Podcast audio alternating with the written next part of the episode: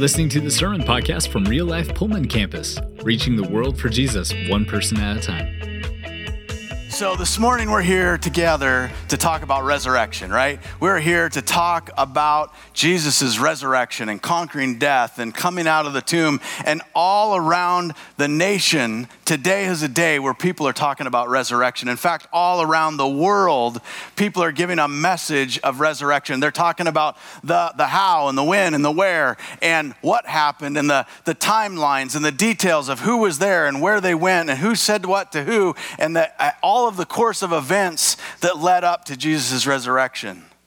And this morning, we're going to do something a little different.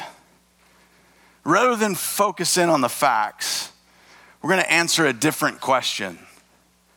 If resurrection is so important, if it's such a big deal that people are talking about it around the world, why? Why does resurrection matter so much? Why is this such a big deal that people would speak of it everywhere on this day.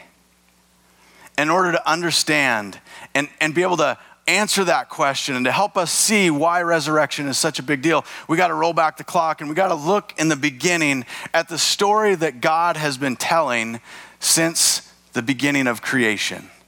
Because God has been at work telling a good story since the very beginning. In Genesis 1, we see this creation narrative, this poetry that, that talks about creation. It talks about God creating things like fish in the sea, birds of the air, trees that bear fruit and, and seeds according to their own kind. It, it says that there's stars in the heaven that separate the day and the night, and that there's earth and there's water that separate and make dry land. And, and every time we see God giving an account of something that He creates, He finishes it with this statement it's good. All throughout creation, the whole account, God looks at creation and says that it is good. And then God does something amazing, something unique in all of creation, different than anything else that's been made up to this point. God makes people. In Genesis 1, it says this it says, God created mankind in his own image. In the image of God, he created them male and female. He created them. In verse 31, it goes on to say that God saw all that he had made, and it was very good. And there was evening and there was morning. It was the sixth day. God looked at everything he made and said that it was very good. So in the beginning, we have a good God who making an amazingly wonderful creation, and he does something special. He makes people, us in his own image, unlike anything else in all of creation. No animal, no tree, no seed, no fruit, no beast of the field, no bird of the air, nothing else besides us are made in the likeness of God. We bear his likeness. We are made in his very own image.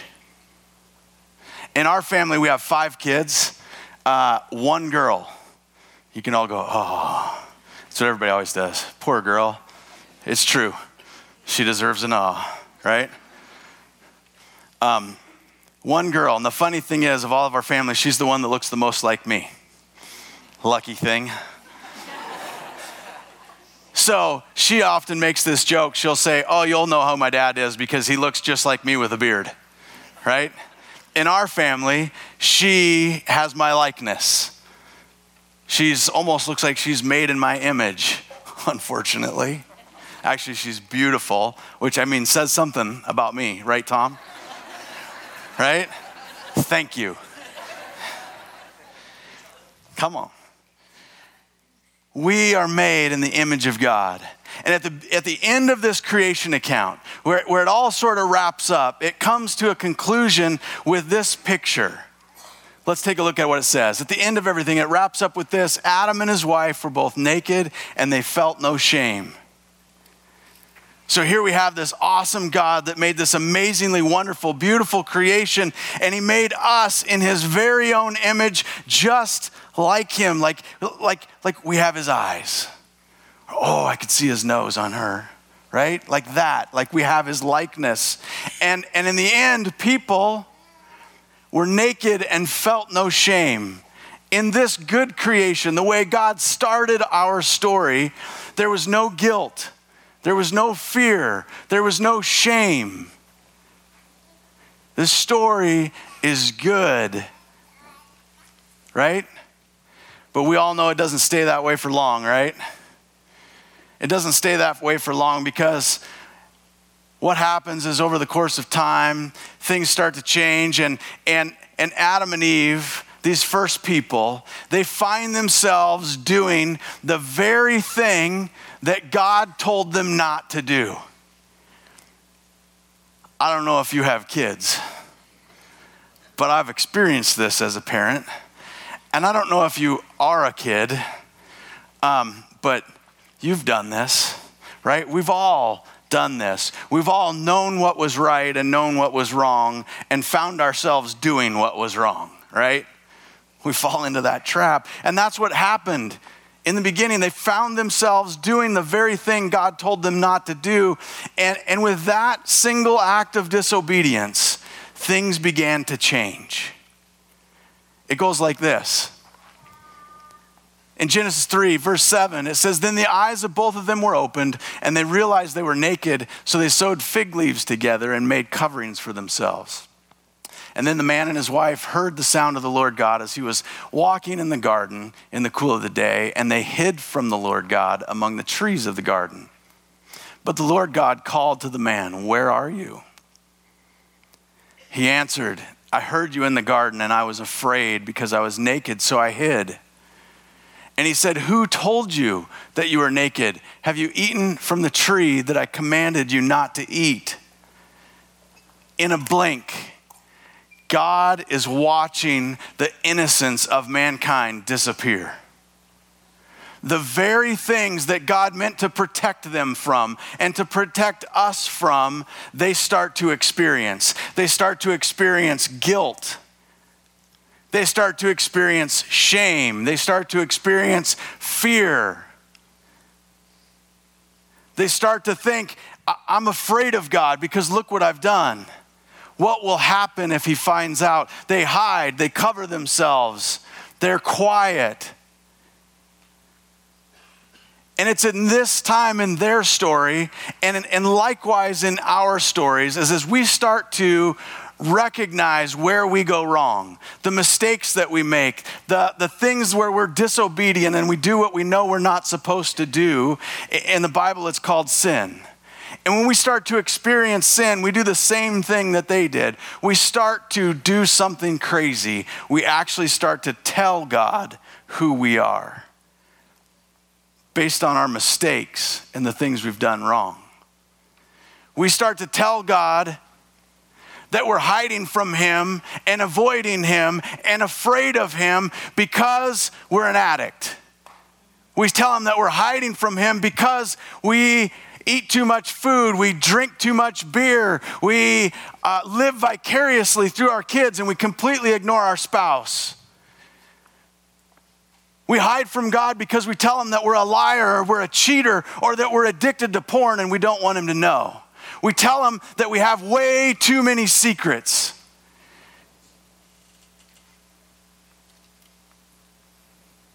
We start to tell God who we are based on our mistakes. And the thing is, it doesn't work that way.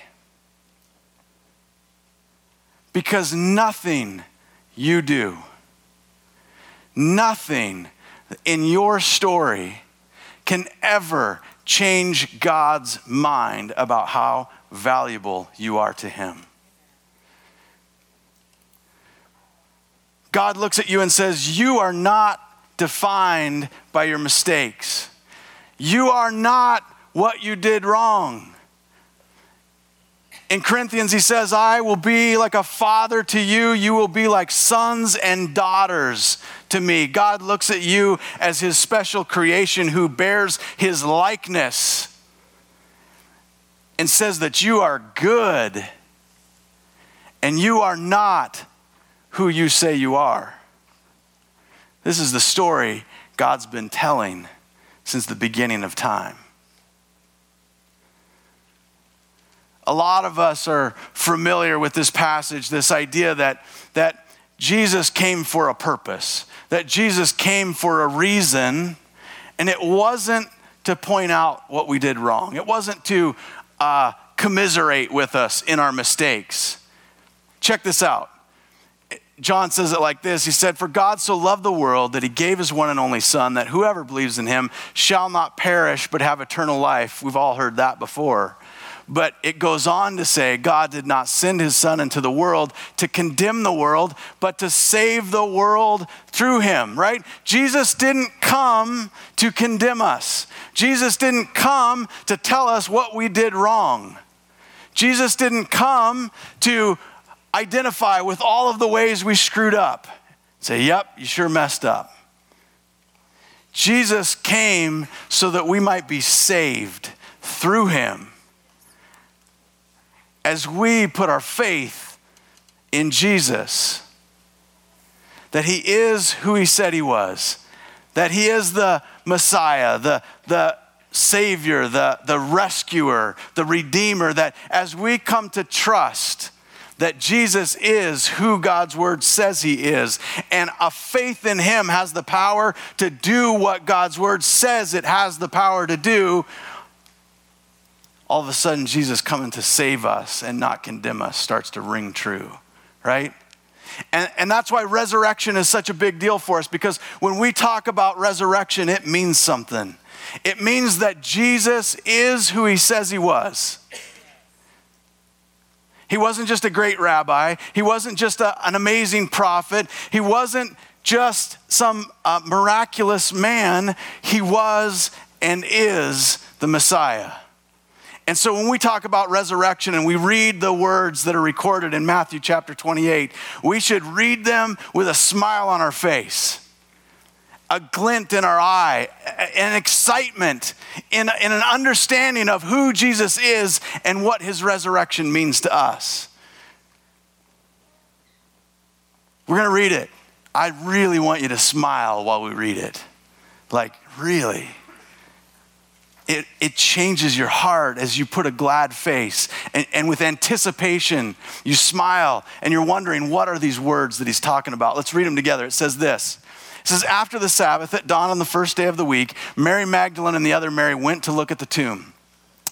There was a violent earthquake, for an angel of the Lord came down from heaven and going to the tomb, rolled back the stone and sat on it. His appearance was like lightning, and his clothes were white as snow. And the guards were so afraid of him that they shook and became like dead men. Do you know what it means to shake and become like a dead man? That's like two trained soldiers wetting themselves and falling on their face like they fainted. Straight up freaked them out and they fainted. Now, watch this.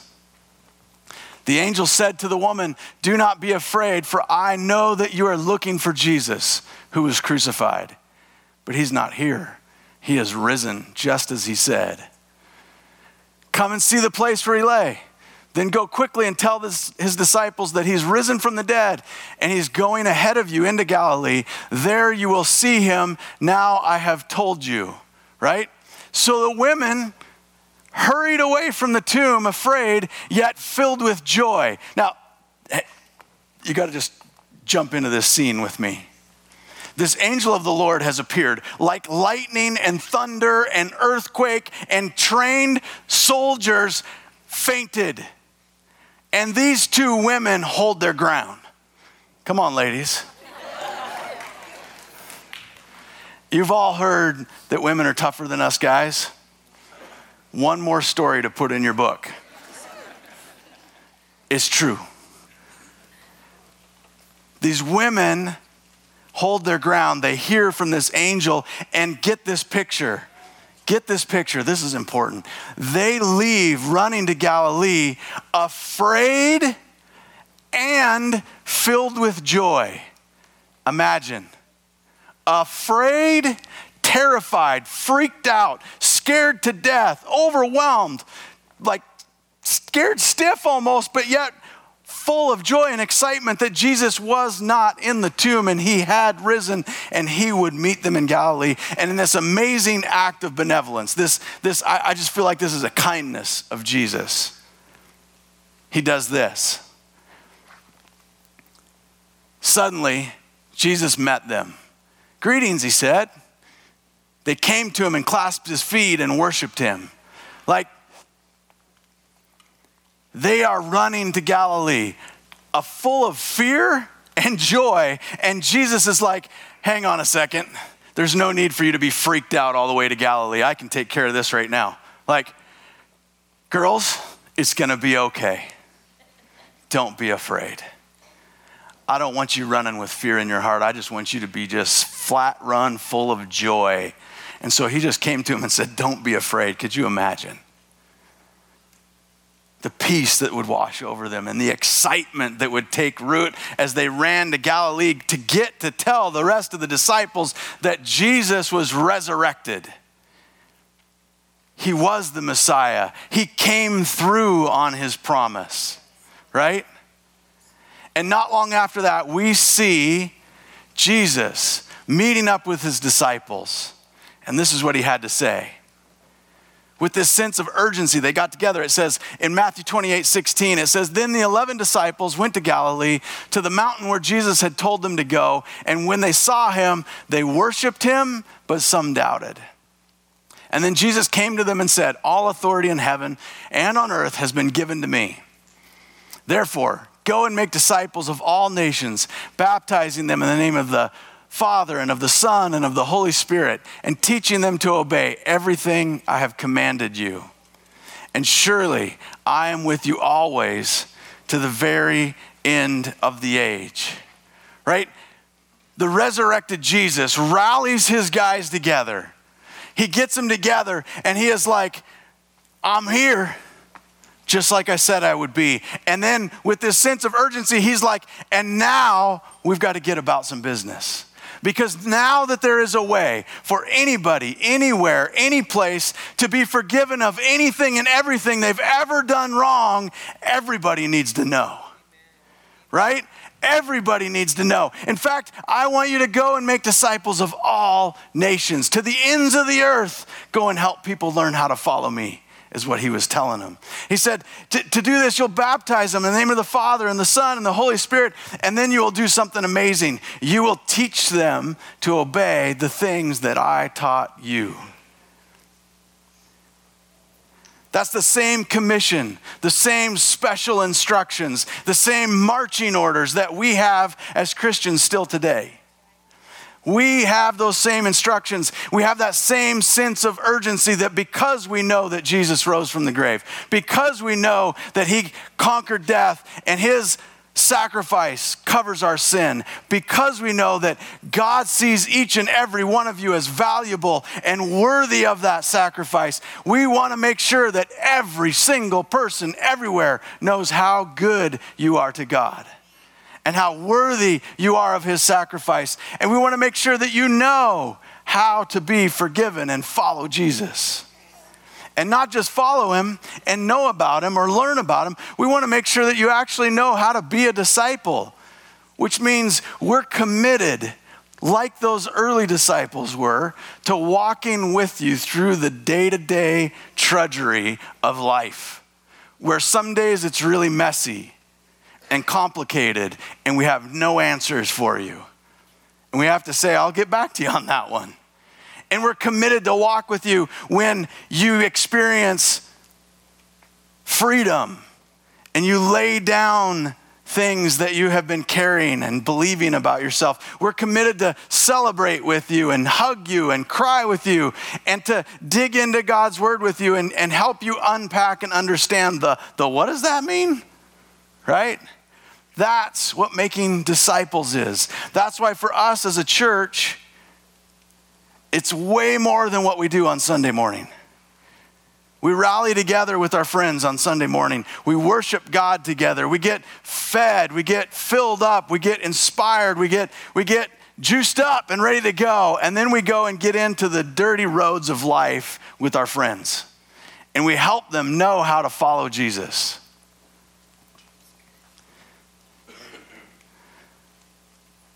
That's what it means to be a disciple maker. That's what it means to be a Jesus follower. That's what it means to be a part of our family here. That's what we care about. That's why resurrection is such a big deal. Because it's Jesus' ultimate act of showing and telling you how valuable you are to Him, that He will go to that length to redeem you, to make a way for your sin to be forgiven. God loves you that much. To make sure you believe me, give me one of these. God loves me. Say it with a little swank. God loves me. Right? Like you mean it. You are loved by God. As we wrap up this morning, we're going to do something. Uh, for those of you that are regulars, we're going to take communion, which we do every week. Um, but we're also going to um, spend a little bit of time uh, reflecting and praying before we take communion. So if you're new with us, when we take communion at Real Life, we have what we call an open table. And that means that anybody that wants to celebrate the death, burial, and resurrection of Jesus can have communion with us. If you believe in Jesus, and you are grateful and glad for the sacrifice he made for you, please take communion with us. And when the trays are passed, just hold on to the bread and the cup. And then in a little bit, we're going to take communion together, okay? Now, while that stuff's getting passed out, I'm going to do one of those annoying preacher guy things where I'm going to get you to kind of slow down close your eyes and reflect while someone's trying to hand you something. So I'm sorry. I don't have a magic communion passer, so we'll get by. So I do want you to do this. I, I want you to just take a deep breath,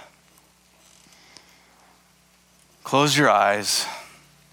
When it's your turn, they'll bump you. Don't worry about it. And I want you to just let this truth just wash over you. God made you good. You are important to God.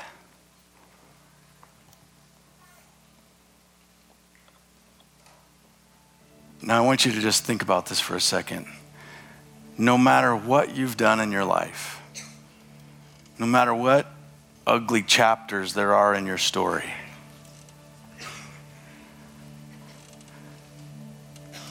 whether you've been running from God, ignoring Him, whether you've been trying to tell God who you are, here's the truth nothing, nothing in your story can change God's mind about how valuable you are to Him. So, as you have your eyes closed and you're just letting that simmer, if you believe it, just, just let that sound out of your voice like, I'm valuable to God. Make that declaration.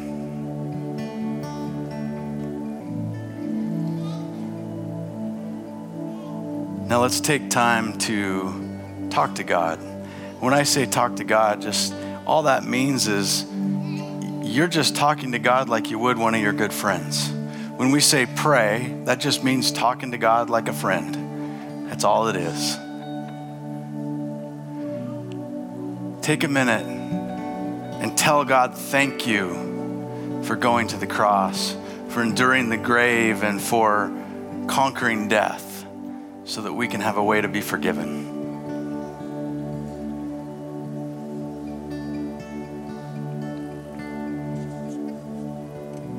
Lastly, I want to make sure that nobody leaves here today without knowing how to be forgiven and to follow Jesus.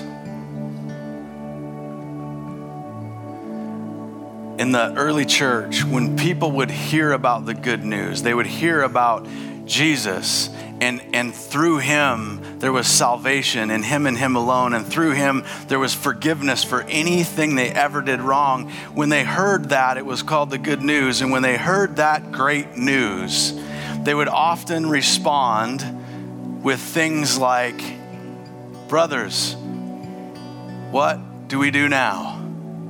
Right? They would hear this story of Jesus and, and, and in faith believe it, and then they would say, Now what? Some responded with, Sirs, what must I do to be saved? And the apostles would respond with things like, Believe in Jesus, be baptized for the forgiveness of your sins, and receive the free gift of the Holy Spirit. So this morning, if today is the day that you're ready to follow Jesus and you just have been like, I've known about him, I've believed in him or about him, but I get it. Like it's, it's way less complicated than I was making it. Really, it's that simple. Like I just believe in him and tell him that I believe in him. Yeah, really, it's that simple. There's no magic prayer in all of Scripture. There's no sinner's prayer. There's not a, a right way to say it. Uh, to, to, to put your faith in Jesus and to, to join the family, it's as simple as your sincere declaration that you say to God, I believe in Jesus. I believe that he is who he says he is, and that by having faith in him, I can be forgiven of anything and everything. Like you're just telling him something about what you believe. I want to give you a minute to just close your eyes and tell God if today is the day that you want to follow him. Go ahead.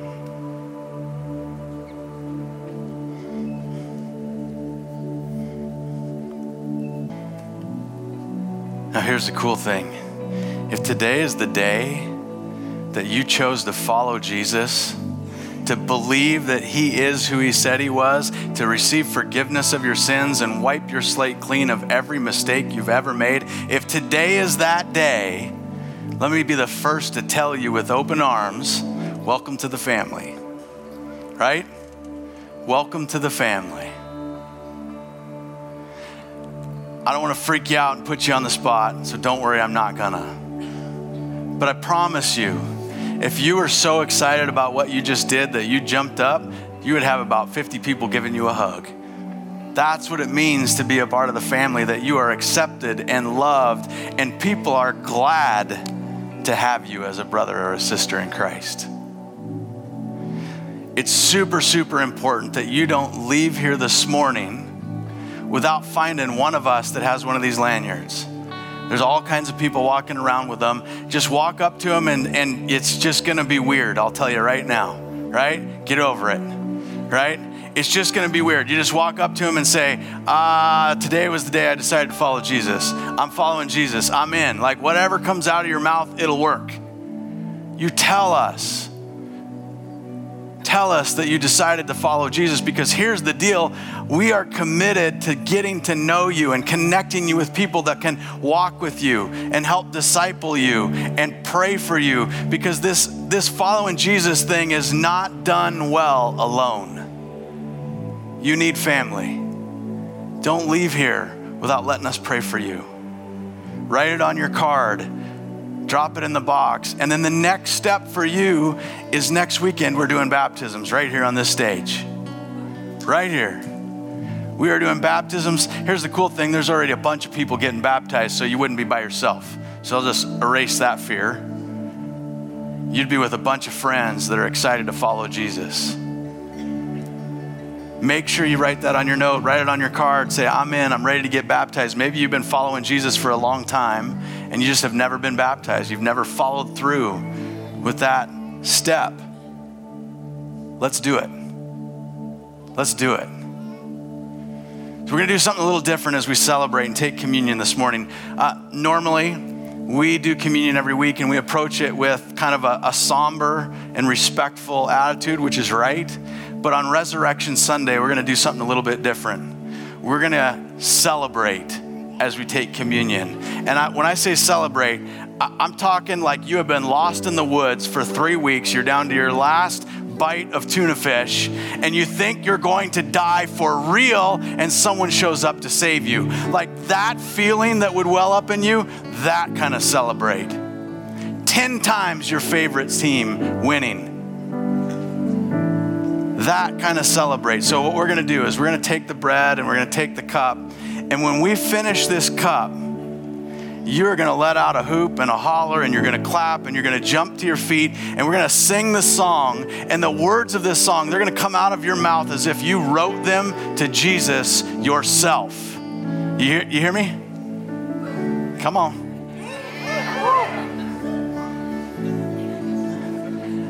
You guys need to get ready. I'm serious. Shake the bread out. We need a warm up routine. Don't hurt anybody when you jump up. All right? Come on. On the night Jesus was betrayed, he took that bread and he broke it and he gave thanks and he said, This is my body given for you. As often as we get together, we remember with a smile on our face how good God was that he sacrificed his son for us. Let's eat. Hold that cup up. We remember this morning that Jesus took the cup and he said, This cup represents the new covenant, his blood shed for the forgiveness of our sins. And as we drink this, we celebrate that we have a way to be right with God now and forever. Let's drink.